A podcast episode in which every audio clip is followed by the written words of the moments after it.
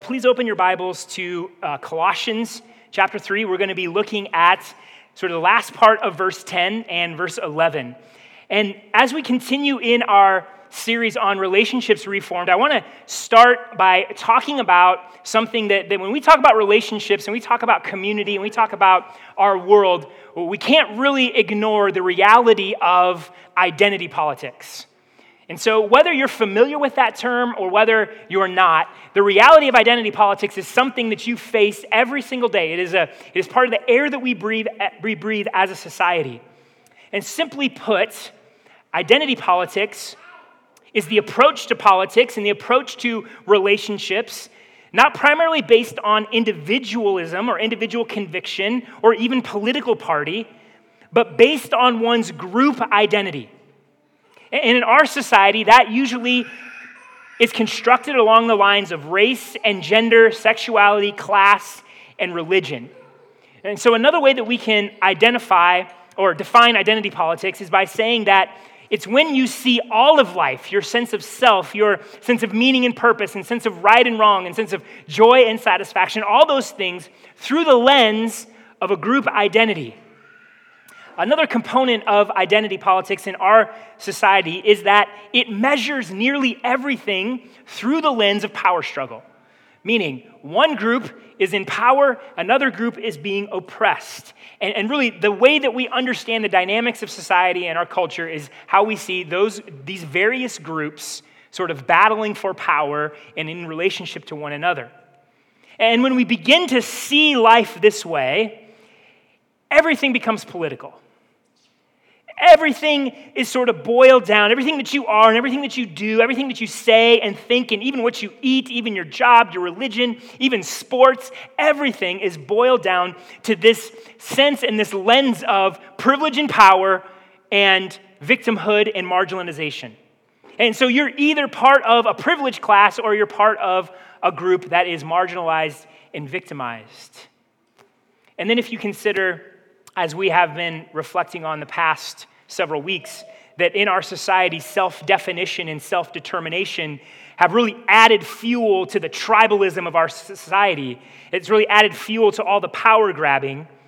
What we have is not just one or two groups, or maybe even three or four.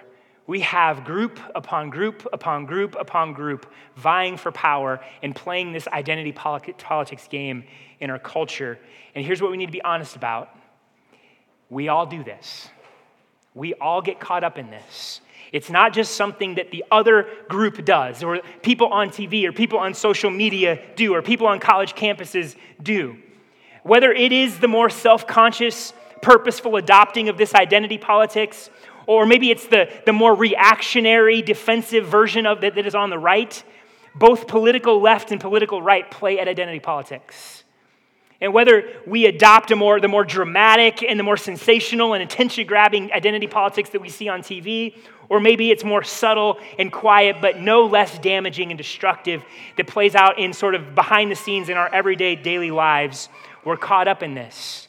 We get caught up in identity politics and tribalism and power grabs, and they too often shape our heart and our behavior and our relationships. Look, we want our identities and we want our desires validated. We want our group exalted and uplifted. We want our power established and our control never threatened. And what's the fruit? What is the fruit of all this identity politics? Conflict, fractured relationships, dysfunction, fear, cynicism, suspicion. Like when we survey the landscape of humanity, what do we see? We see deep fractures threatening to tear society apart. We see the sin and idolatry of tribalism and identity politics wrecking and ruining relationships in our community. And so, friends, as we've been saying each and every week, this is just another piece of evidence, another contour that shows we need rescue. We need rescue. We need rescue from the hell that we create in our own relationships and the dysfunction, and we need rescue from the judgment of God that righteously falls on our sin. And as we're going to see in Colossians 3 this morning, the good news of the gospel is there is rescue. that Christ has brought a new humanity, a humanity being renewed in his image, an image of love and goodness and righteousness and mercy and grace and service and sacrifice, something far different than the identity politics of our day. Uh, he has brought a humanity that doesn't play at tribalism and identity politics, but is unified together in Christ, who's the preeminent one. And so that's what I want us to look at this morning. And as we've been sort of breaking down each of these talks, kind of following a similar pattern, here's what I want to do. I want to talk again about being formed by our old humanity. And I want to be, and then I want to talk about what it means to be reformed in a new humanity. So last week, Pastor Paul highlighted in verses 9 and 10 of Colossians 3 how the Apostle Paul is speaking about putting off the old self and putting on the new self that's being renewed in the image of God, or more specifically, in the image of Christ. And so, in talking about being formed by our old humanity, I want to again return to verses 9 and 10 to emphasize the communal aspect of this. I want to just sort of turn the attention on one particular angle to, to highlight how Paul actually has in view a communal aspect of being renewed. And so, if we look at verse 10, the second half of verse 10, this is what Paul says of believers You are being renewed in knowledge according to the image of your Creator. And so, this statement is further describing the new self or the new man that is mentioned earlier in verse 10. The new man, the new self, is being renewed according to the image of God. And so, here Paul is drawing on imagery from Genesis 1, which tells us that men and women were created in the image of God. Adam and Eve, the first man, the first woman, were both created in the image of God. But it's not just true of them, it's true of all humanity. Adam and Eve, as the first man and woman, were representative of all of humanity. All people, the collective humanity, are made in the image of God. And it's the collective humanity together, in some ways, that is the image of God. In all of the diversity, the image of God is put forth. And so we can't just think of this in singular, I am made in the image of God. It's we are made in the image of God. Also, remember what I said at the beginning of this series. When we read the yous of Colossians 3, it's not you, me, but you, we. The imagery of verse 10, while it absolutely has significance for you as an individual, you personally, you are individually being renewed according to the image of God if you are in Christ. The imagery here is primarily collective imagery. It's drawing on the imagery of a collective group, group of people being renewed in the image of God. And so, just as humanity collectively is made in the image of God, so now a group collectively is being renewed in the image of God. This also explains why in verse 11, Paul starts going to these various groups, group identities. He's saying over and above any of these group identities, you collectively are being remade in the image of God. And this collective emphasis also informs how we read the first part of verse 9.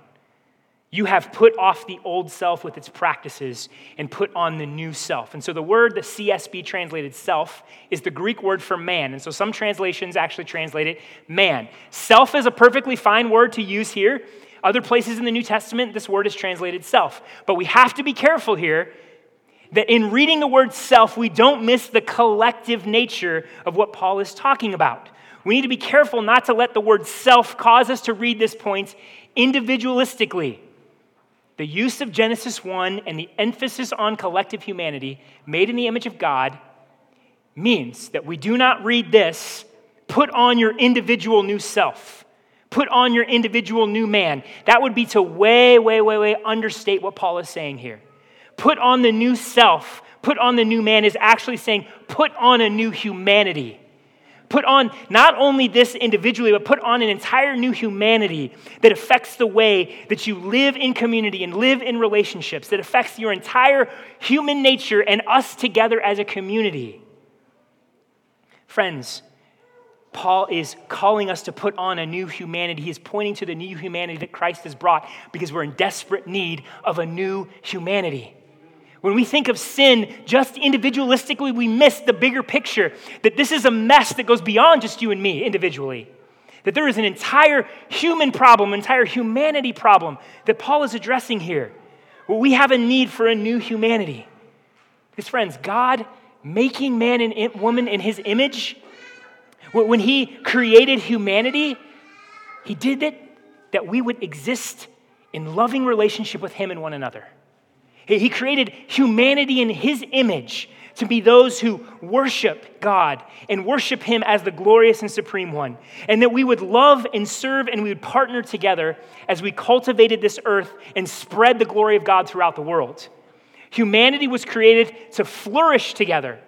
Our humanity was to reflect the unity of our triune God, Father, Son, and Spirit, working in mutual love and unity and purpose. Do not miss this. The tribalism, the power grabs, the fracture and the dysfunction, the abuse and neglect, all of the ways that we sin against each other was not part of the original design. That is not how God created us to be as humans.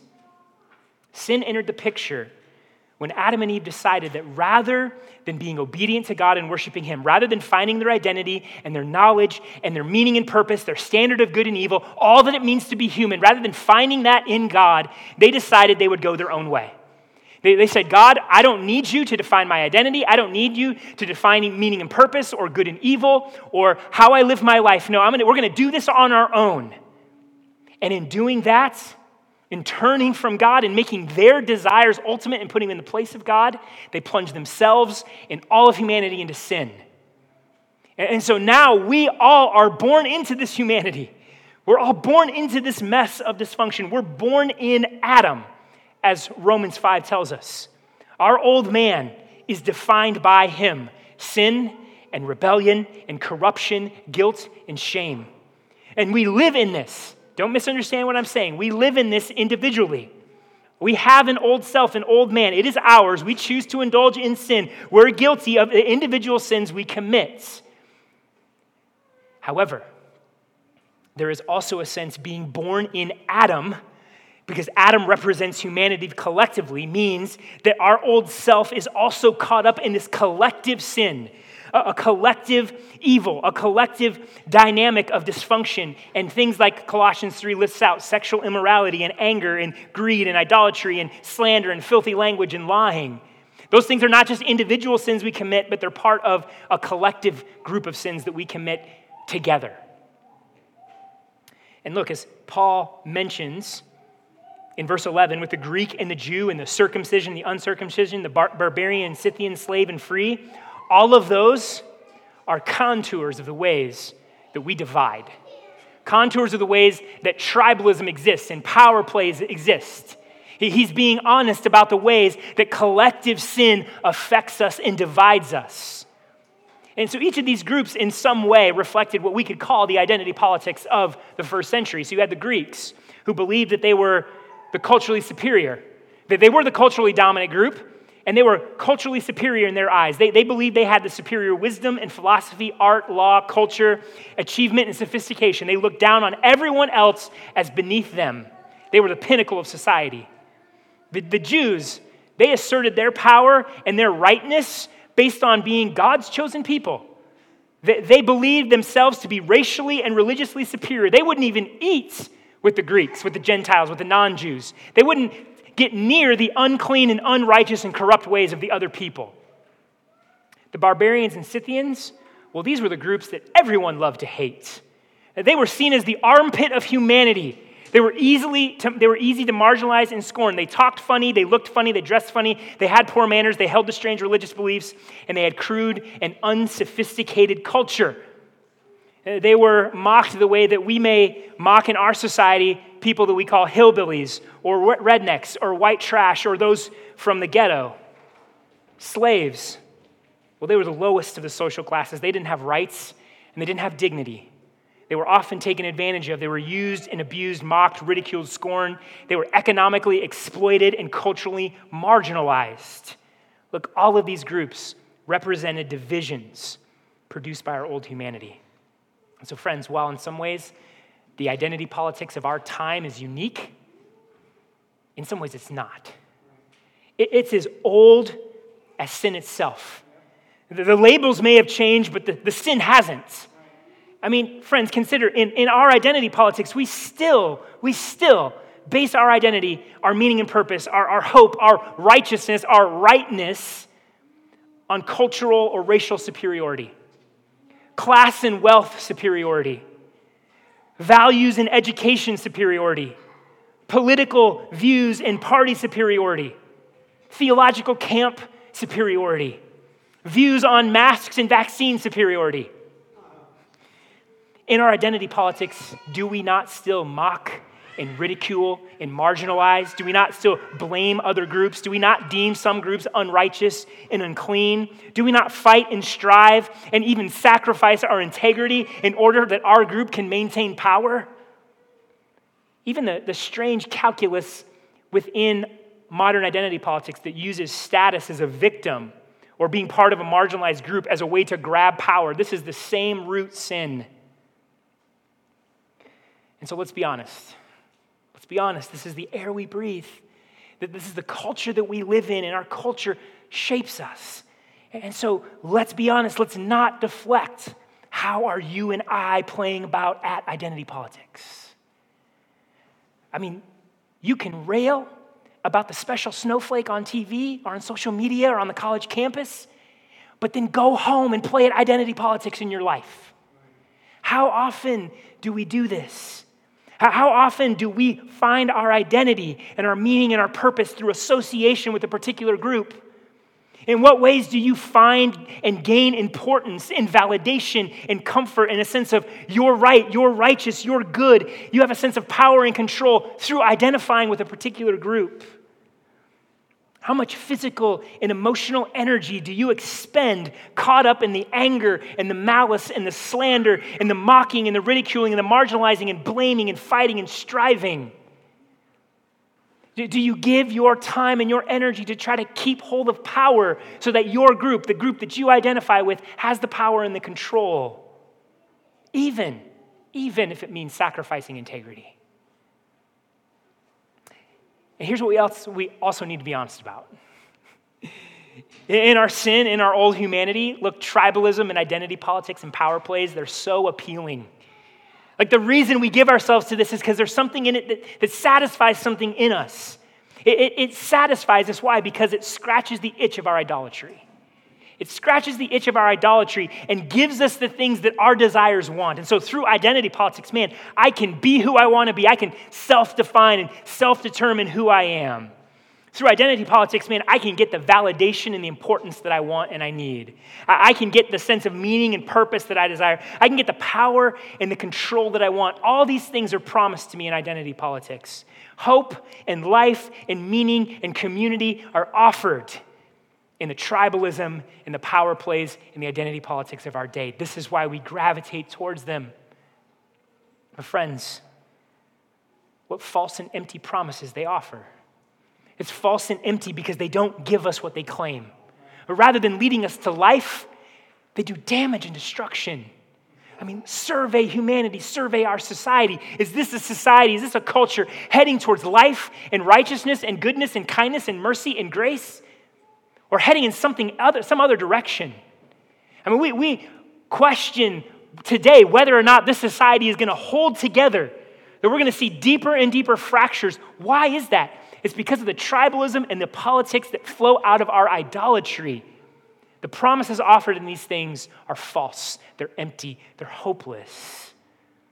And so, this is why when we survey humanity, if we're really honest and we really get into the sense of what is broken and what is wrong with our world, and we really see how these things play out even in our own hearts, our hearts should cry out for rescue. Our hearts should cry out for something greater than the identity politics and the tribalism that we get caught up in. And so when we talk about relationships being reformed, there's sort of personal, on the ground, lived in ways, and, and sort of whether it be with your spouse or whether it be with family or friends or coworkers, those things are, are real and we talk about them, but we also need to sometimes talk about this at a high level of the air that we breathe and the forces that shape us that impact our daily lives. And that's what we're looking at here. That, that, that's what's in focus here. And we need rescue from that. We need redemption. Another way to put this, to use the language of Colossians 3, is we need a new man. We need a new humanity. And this is what Jesus Christ accomplishes. This is the good news of the gospel. What our old humanity corrupted by sin, what it wrecked and ruined, Jesus Christ has come to redeem and to reconcile and renew. We are redeemed and we're renewed as individuals, yes. but Christ has come to bring us into a new humanity. Here's how Paul describes it in Ephesians 2. For he, meaning Jesus Christ, is our peace, who made both groups one and tore down the dividing wall of hostility. In his flesh, he made of no effect the law, consisting of commands and expressed in regulations, so that he might create in himself one new man from the two, resulting in peace. He did this so that we might, he might reconcile both to God in one body through the cross by which he put to death, put, to put the hostility to death. He came and proclaimed the good news of peace to you who are far away, and peace to those who are near.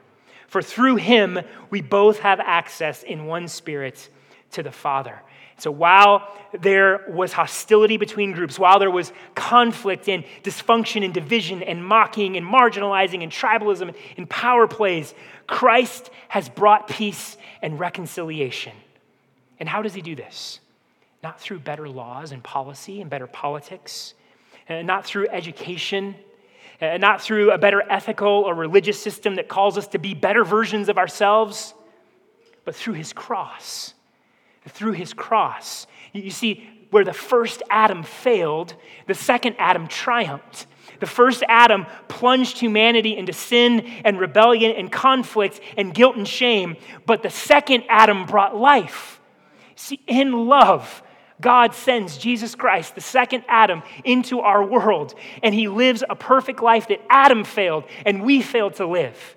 In his perfect life, he brings a new humanity, one of righteousness and goodness and kindness and love and humility and sacrifice and service, a humanity expressing the image of God. But he didn't just come to bring a new humanity. He doesn't just bring this new humanity. He also sets us free from the guilt and the shame and the power of our old humanity. He, he takes on himself our sin, he takes on himself our shame, and on the cross, he defeats it.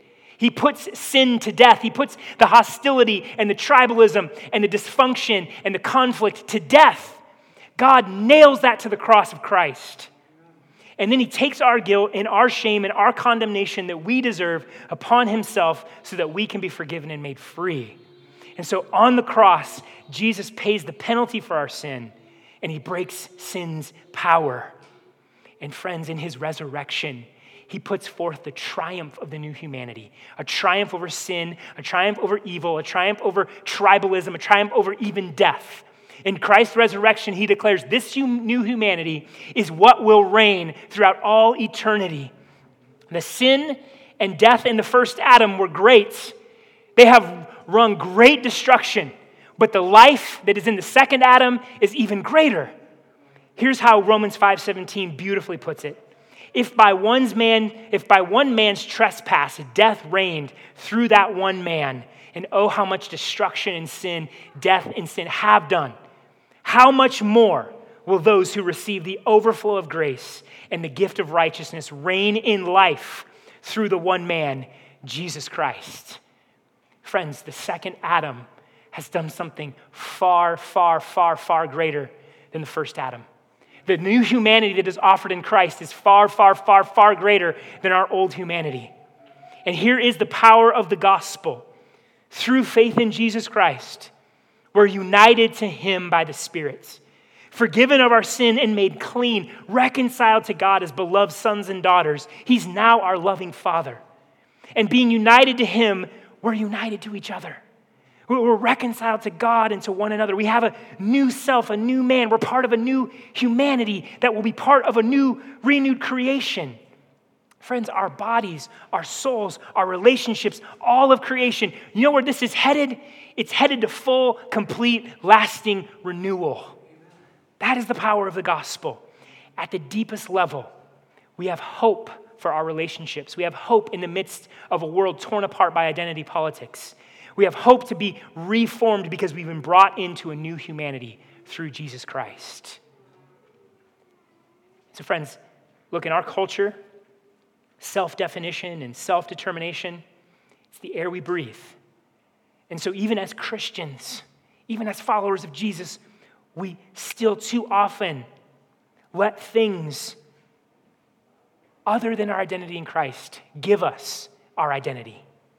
we still let those things give us a sense of meaning and purpose, and righteousness and validation. We're still so good at letting our idols identify us and give us identity.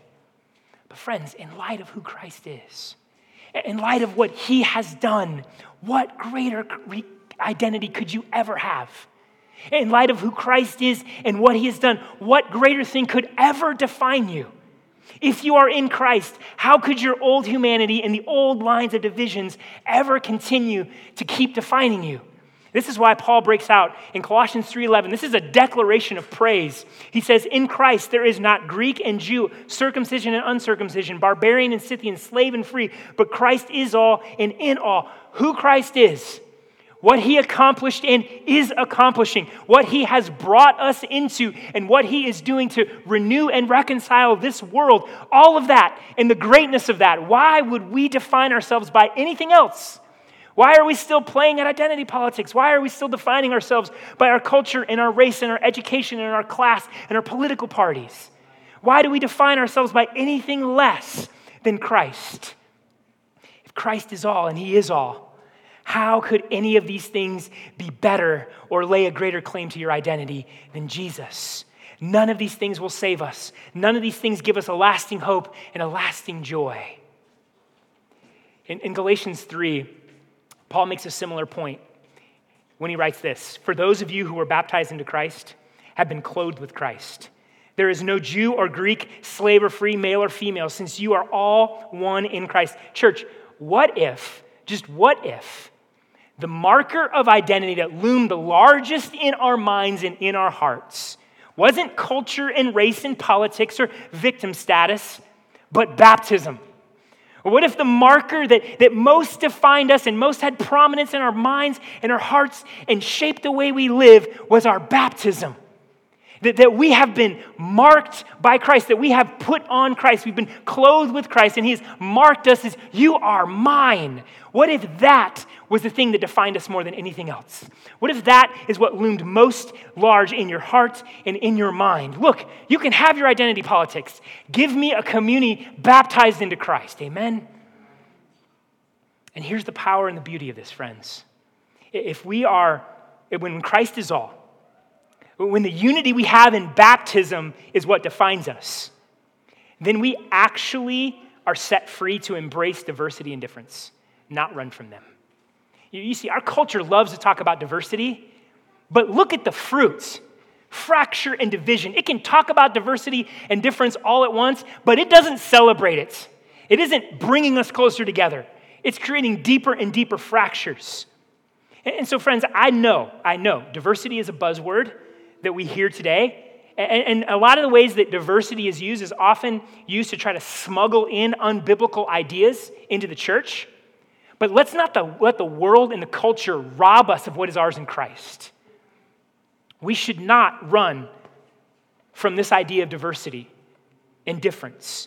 Christ is all and Christ is in all, meaning he is in all who belong to him. And so Christ is in the brother or sister who is different than you culturally, different than you racially, different than you in social class or education or political party, or different in your view of masks or vaccines, or different in anything else. Christ is in all. And friends, if we start to try to flatten the distinctions and differences, we actually lose the provocative nature of this statement. This is a radical statement. If we, if we flatten this and we try to diminish difference and try to do this one size fits all thing, what we say is, hey, we don't need you, Holy Spirit. We don't need Holy Spirit unity. We can do this on our own. No, but when we celebrate difference and distinction, then we understand that it is the Holy Spirit and we trust in the Holy Spirit to make this thing work. That the unity we have is something supernatural and not based on our own efforts. And so here's the, the incredible thing that Christ is all and in all means that the white dude from America, uh, America from, from Nebraska can be in deep relationship and in community with a dude who's from Cameroon or Mexico or Ecuador or China. It means that the highly educated elite guy from New York City can be friends and can be in intimate communion and friendship and community with the person who barely has a high school education from some small podunk town. It means that a person who ends up on a late night talk show because they can't identify Canada on a map can be friends with the foremost uh, international policy expert in the world in Christ. This is the radical unity that we have even amongst our differences.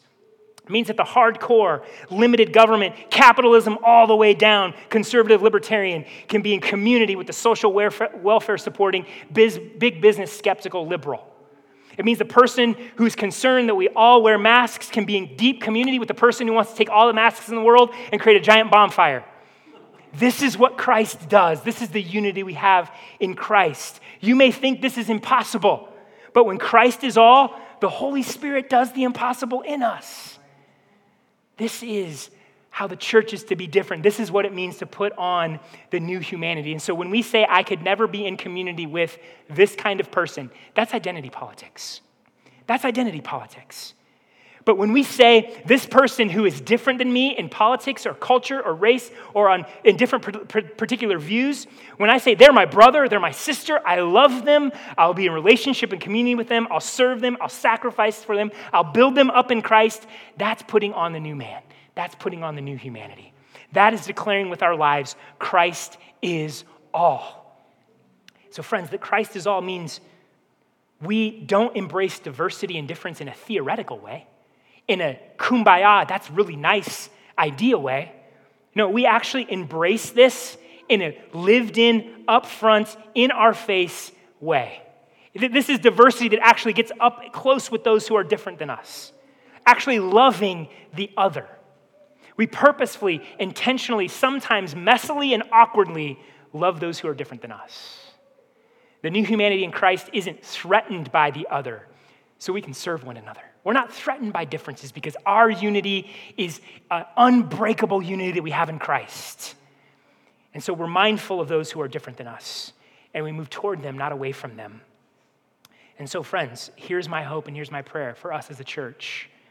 In a world being torn apart by identity politics, may we be a countercultural community. May we be different a community of love, grace, kindness, and mercy. And when people ask what makes us different, why is there such unity, like real lived in unity among all the diversity? We can joyfully say, because Christ is all. Amen? Let's pray.